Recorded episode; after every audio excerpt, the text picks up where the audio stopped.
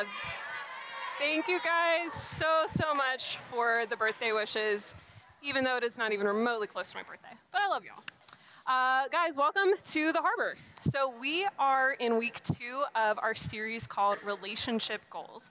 And so, tonight we are going to jump into an aspect of relationships. But before we do that, we're going to open up an word of prayer.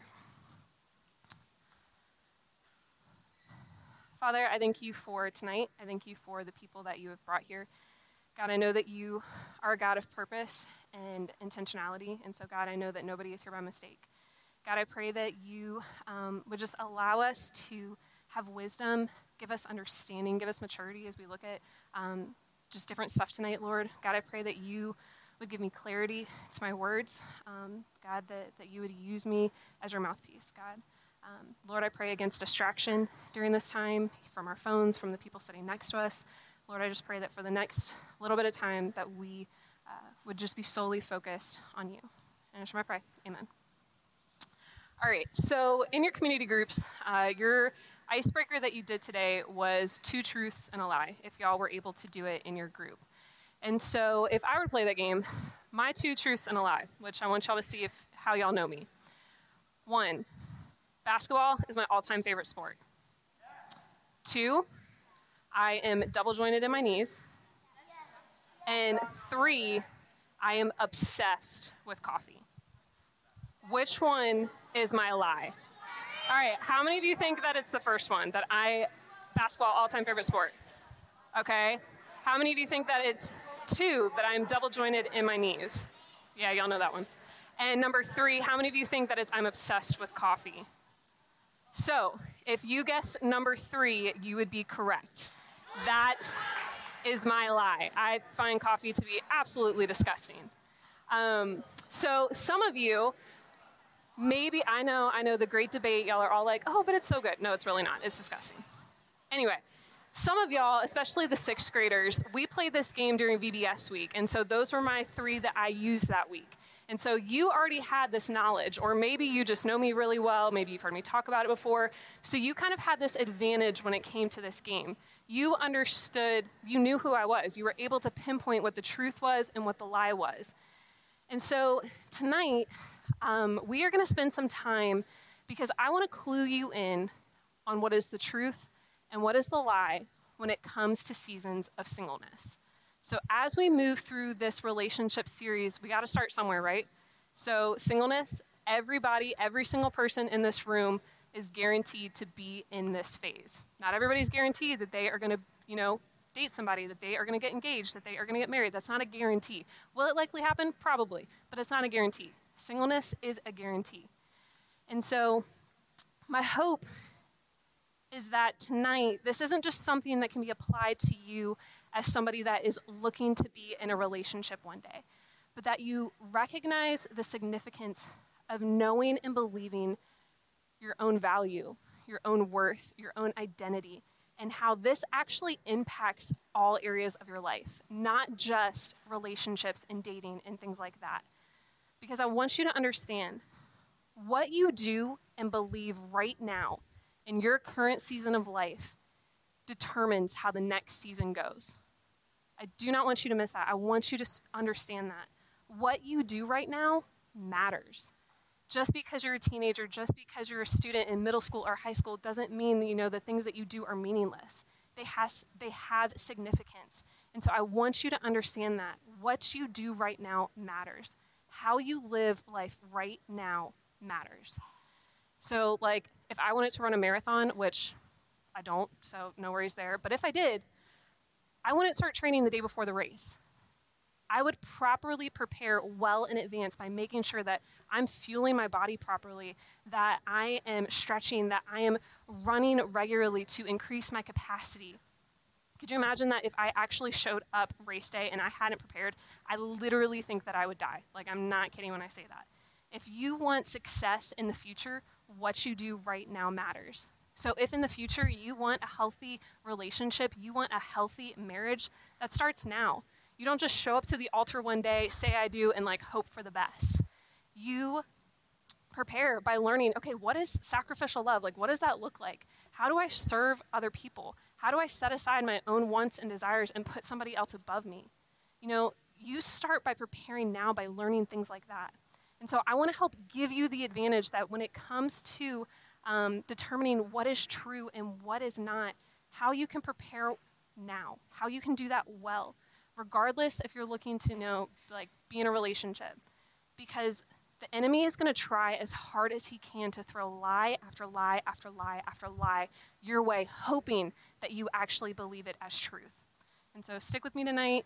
Um, we're going to talk about applies to just so much more than singleness. So, like I said, singleness, it's this phase that no matter what, everybody is guaranteed to be in at one point or another. Um, you know, most people, singleness, they like aren't looking to like keep that title. Most of them are looking to like lose it instead of like finding purpose in it. And so when it comes to singleness, I've heard people react all kinds of different ways. When you're talking to people that are married, they have this like like pity look on their face. They're like, "Oh, I'm so sorry. Like I wish you had what I had." Or you know, you meet those people that are like super pumped that are like, "Yes, I get to play matchmaker for you. I'm going to find the perfect person to like set you up with." Um, in reality, it just side note, single and single does not mean compatible. Just just so you know, for all my matchmakers out there. Um, when you're talking to single people, I've seen where they literally just get this like look of sadness across their face because they want nothing more than to be in a relationship with somebody. Um, I've seen it where people like own it, love it, and they're like, yes, I'm living my best life. You know, they don't even have a desire to be in a relationship at that point in time. But I've also seen people where they truly desire to be in a relationship, yet they live life with joy and contentment and peace, even though they're in the season of singleness and a desire that they have isn't being met. So, how can they live with peace, joy, and contentment in all of these things? So, my question for you is how should we live well during seasons of singleness? Um, do you just see this as a window of time that you like rush through just to like, you know, get to the relationship, just waste the time? Or is there actually purpose in it? Because my guess is I would say probably like 90% of you that are sitting in here right now that you are in this phase of life, that you're single. There may be some of my high school students that are like in a relationship with somebody. Um, but this is something that we can all learn to do well. And so, even if you are dating and you're in this room, I challenge you to pay even more attention. Like are, the things that we talk about tonight, was this your mindset before you even entered into your dating relationship? And so, understand that healthy relationships happen when two people who are content in their singleness, that are doing okay in their singleness, before they're ever okay in any type of relationship. And so, we are going to spend some time identifying the lies um, that when we break them down, I ultimately believe that they fall under two categories. And so the reason it's so important for you to, um, that we identify these lies is that these lies will lead to discontentment, dissatisfaction, make us question our identity, make us question our value, our worth. And it's because of these, these reasons that people don't walk through seasons of singleness with joy. And so the first lie that I want to call out and that I really want to address tonight, I think is one that every single person in this room struggles with, regardless if you are looking at your relationship status um, or not. And the lie is that I am not enough. This is the lie that says that there's something wrong with me, that I don't measure up to other people, that God must have made a mistake when He made me because I see failure in my life. I see flaws. I see areas where I don't stack up compared to other people. That there must be a mistake, that there's something wrong with me.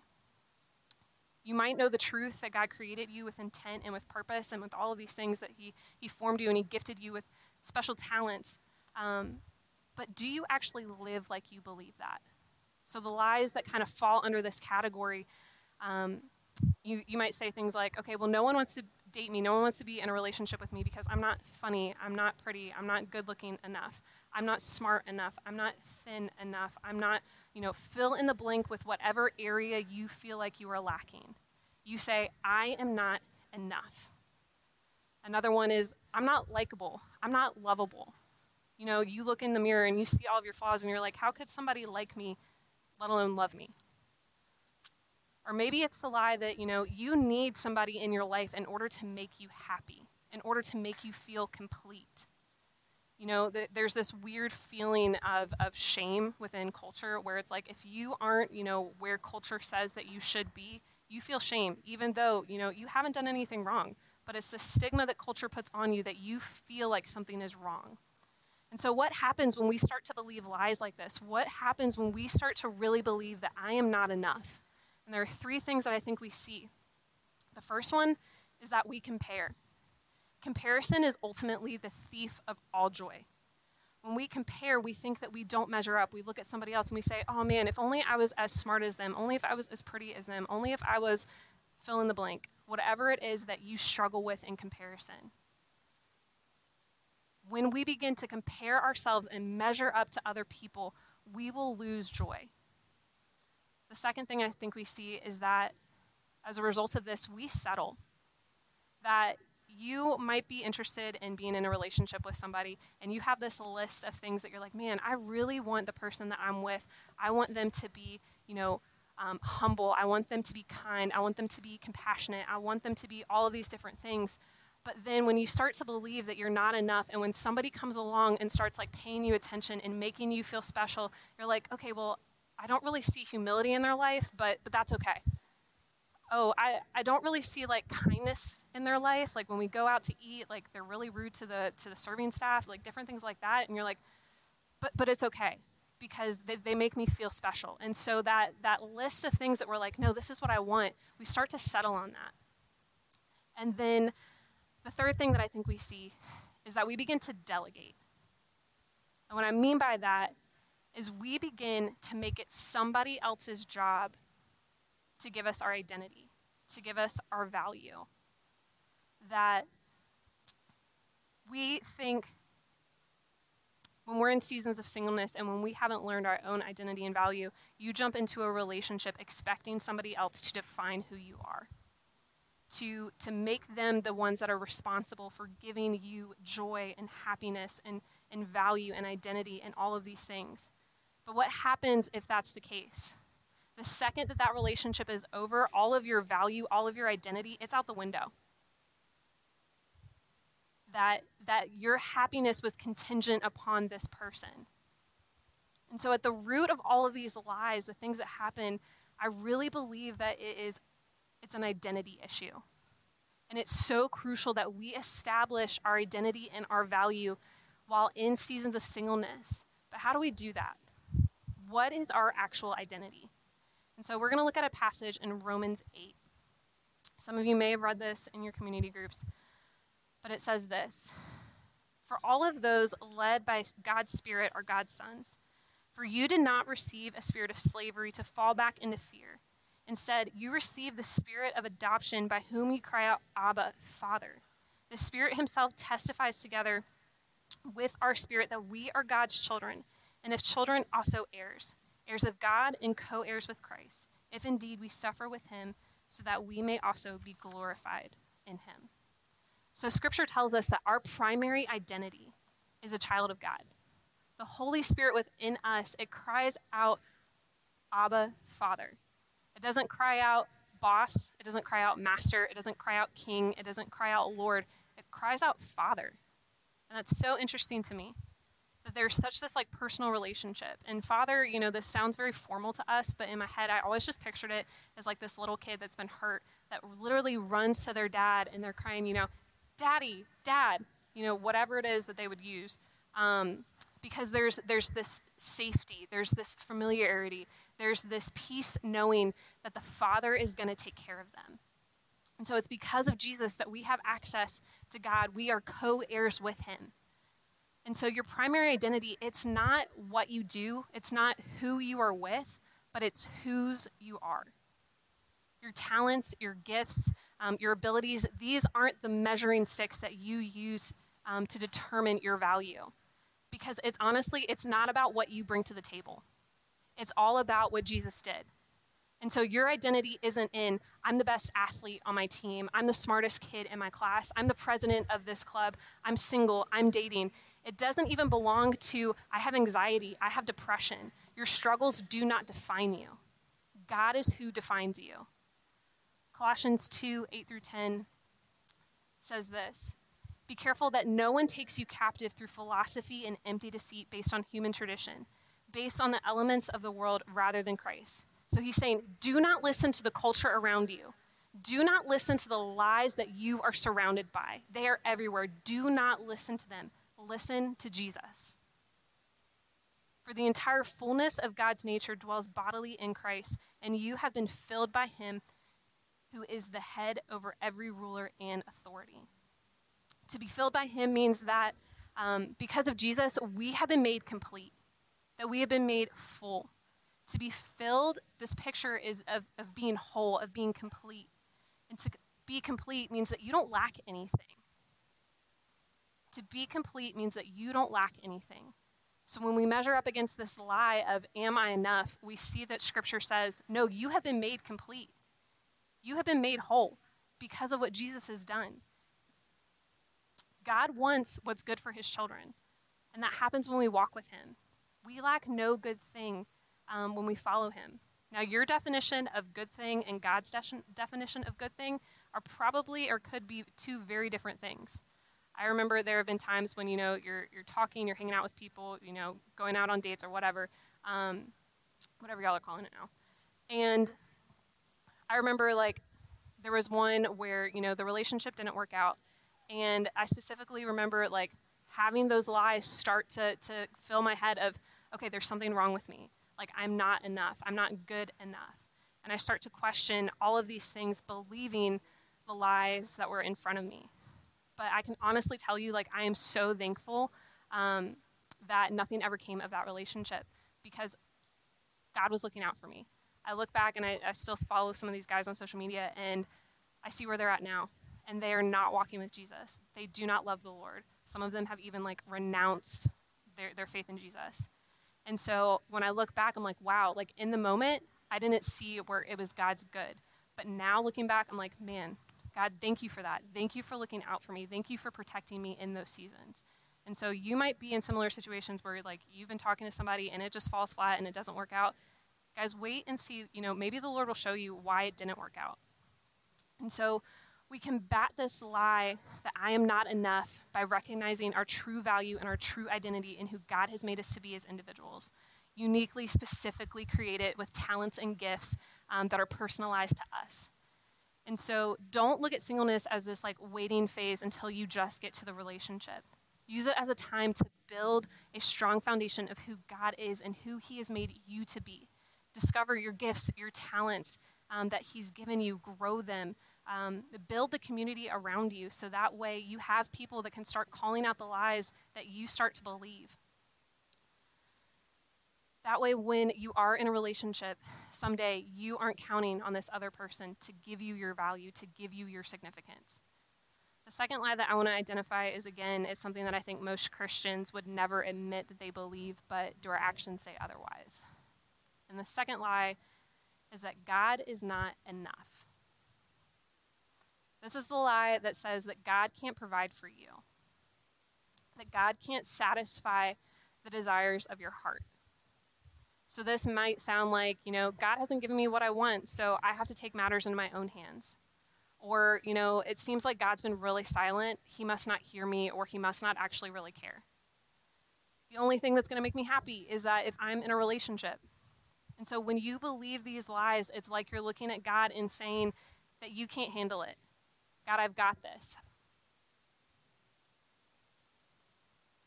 when we get to the root of this lie, when we really like dig down and look at it, I really believe that we look and we see a contentment issue. That this doesn't just apply to relationships, but if you believe the lie that God isn't enough to satisfy you, your heart will go searching for what you think will. So I want us to look at um, what Paul has to say real quick in Philippians 4. Philippians 4, it says, I don't say this out of need, for I have learned to be content in whatever circumstance I find myself. I know how to make do with little, and I know how to make do with a lot.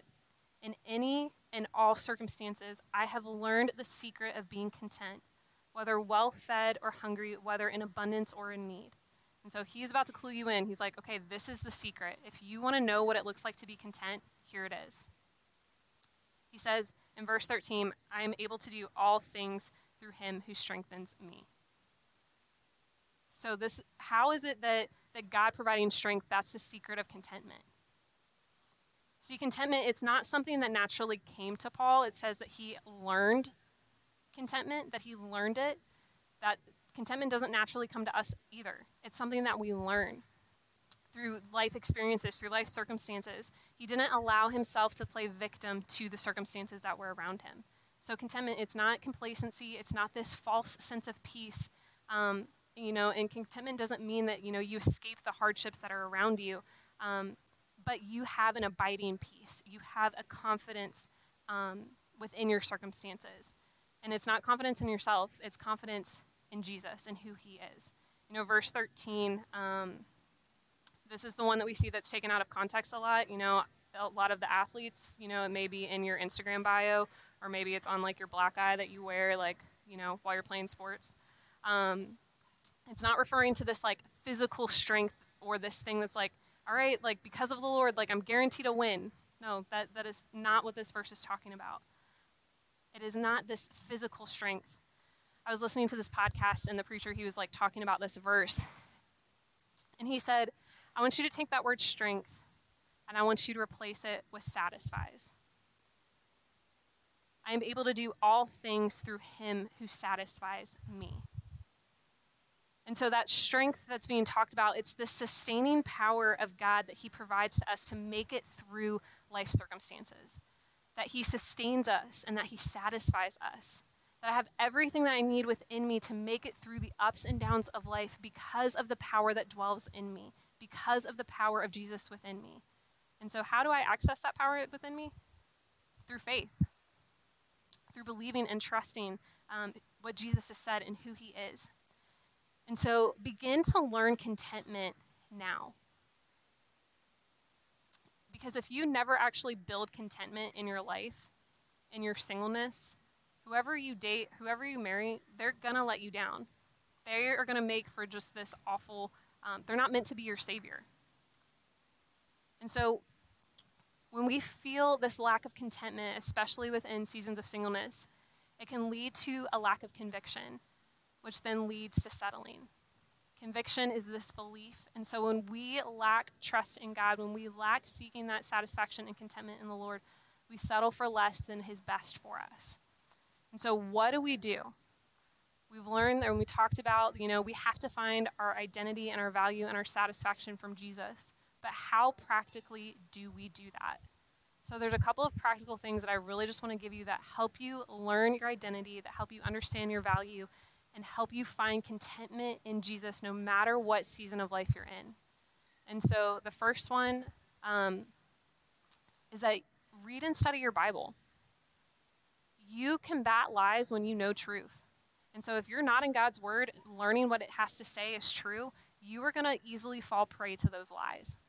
And so if you're having a hard time not knowing like where to start in God's word or if you don't even have a Bible, we have free Bibles and free devotionals right out here in Lobby C that you are welcome to grab when we are done. Get in God's Word, understand what He's saying about who you are. The second thing is get connected. Get connected in a, t- in a community. Small groups on Sunday morning. Do life with people that are going to encourage you and propel you forward, not people that are going to um, tear you down at every turn. Find community that is going to be um, beneficial for you. And then the last one um, is discipleship. Follow somebody that's following Christ. Find the godliest guy, if you know, guys in here, find the godliest man you know, girls in here, find the godliest woman you know, and say, hey, will you mentor me? Will you disciple me? Can I just come and learn from you um, about who God is and what He's done? So, the best thing that you can do in your seasons of singleness is just to get healthy, to find your true identity, value, and contentment um, and the only place that it can actually come from that won't let you down, and that's from the Lord. And so there's advantages in your seasons of singleness. As a student in middle school, you know, develop your talents and your gifts, use them in service to the community around you. Um, build that solid community, establish your walk with Jesus. So understand that like singleness, it's not just meant to be this like skipped over phase just until you can get to the dating relationship. There, there's meant there's joy that is meant to be found there. And so don't rush past it. There's purpose in it because God is a God of intentionality, that He doesn't do things by mistake. He is purposeful in everything that He does. So, one of my goals is that there are women in this church, women in my life, that are so godly, and it's so evident that they love the Lord and that um, they're just so full of wisdom. And it's my, like, I want to be like them when I get older. You know, when I'm 50, 60, 70, 80 years old, I want to be like these women. But that doesn't start when I'm 50, 60, 70, 80 years old. That starts now. If I want to be like that, um, I have to work on that now. And the same goes for you. Put in the effort now so that you can become what you want to be like. And so, if you want to have a healthy relationship, put in the work now, understanding and contentment in your singleness and in those seasons. Um, and so, lastly, really quick before we close, if you recognize that like you haven't done seasons of singleness well, that you've been kind of like that complainer of like, woe is me, like this is the worst thing ever, um, recognize that, um, or maybe you've been sitting in here and you're like, I recognize that no, like my heart's just really been searching for satisfaction in other places other than the Lord. Um, understand that He's so much bigger than your mess ups and mistakes and anything that you could ever do. He is our healer, He's our redeemer, He's our savior, He's our restorer. And so nothing that you can ever do will ever make Him love you any less. Like, run to Him. Um, and I guarantee you, He's going to meet you there. And so if you are sitting in here and you actually have never experienced any type of satisfaction of knowing who Jesus is, um, or what I've been talking about tonight, like I'd love to talk to you about that a little bit more. So you can come find me, find any of the leaders. Um, but don't walk out of here not knowing, you know, the, the truth and the goodness of who Jesus is. Um, and so, really quick, I'm going to pray for us before we head out of here.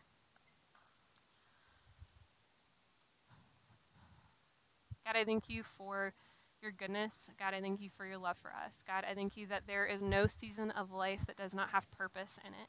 God, even in seasons of life where we struggle and where we feel hurt and where we feel pain, God, that you are in those moments, that you are there with us. And so, God, I pray that these students, not just even looking at relationships, God, but that we would understand our, our value and our identity and who God has, who you have made us to be. Um, and so, God, I just pray that that would be something that would be um, on our hearts and on our minds as we leave here tonight. God, I thank you for your goodness. I thank you for your love for us. And I just my prayer. Amen.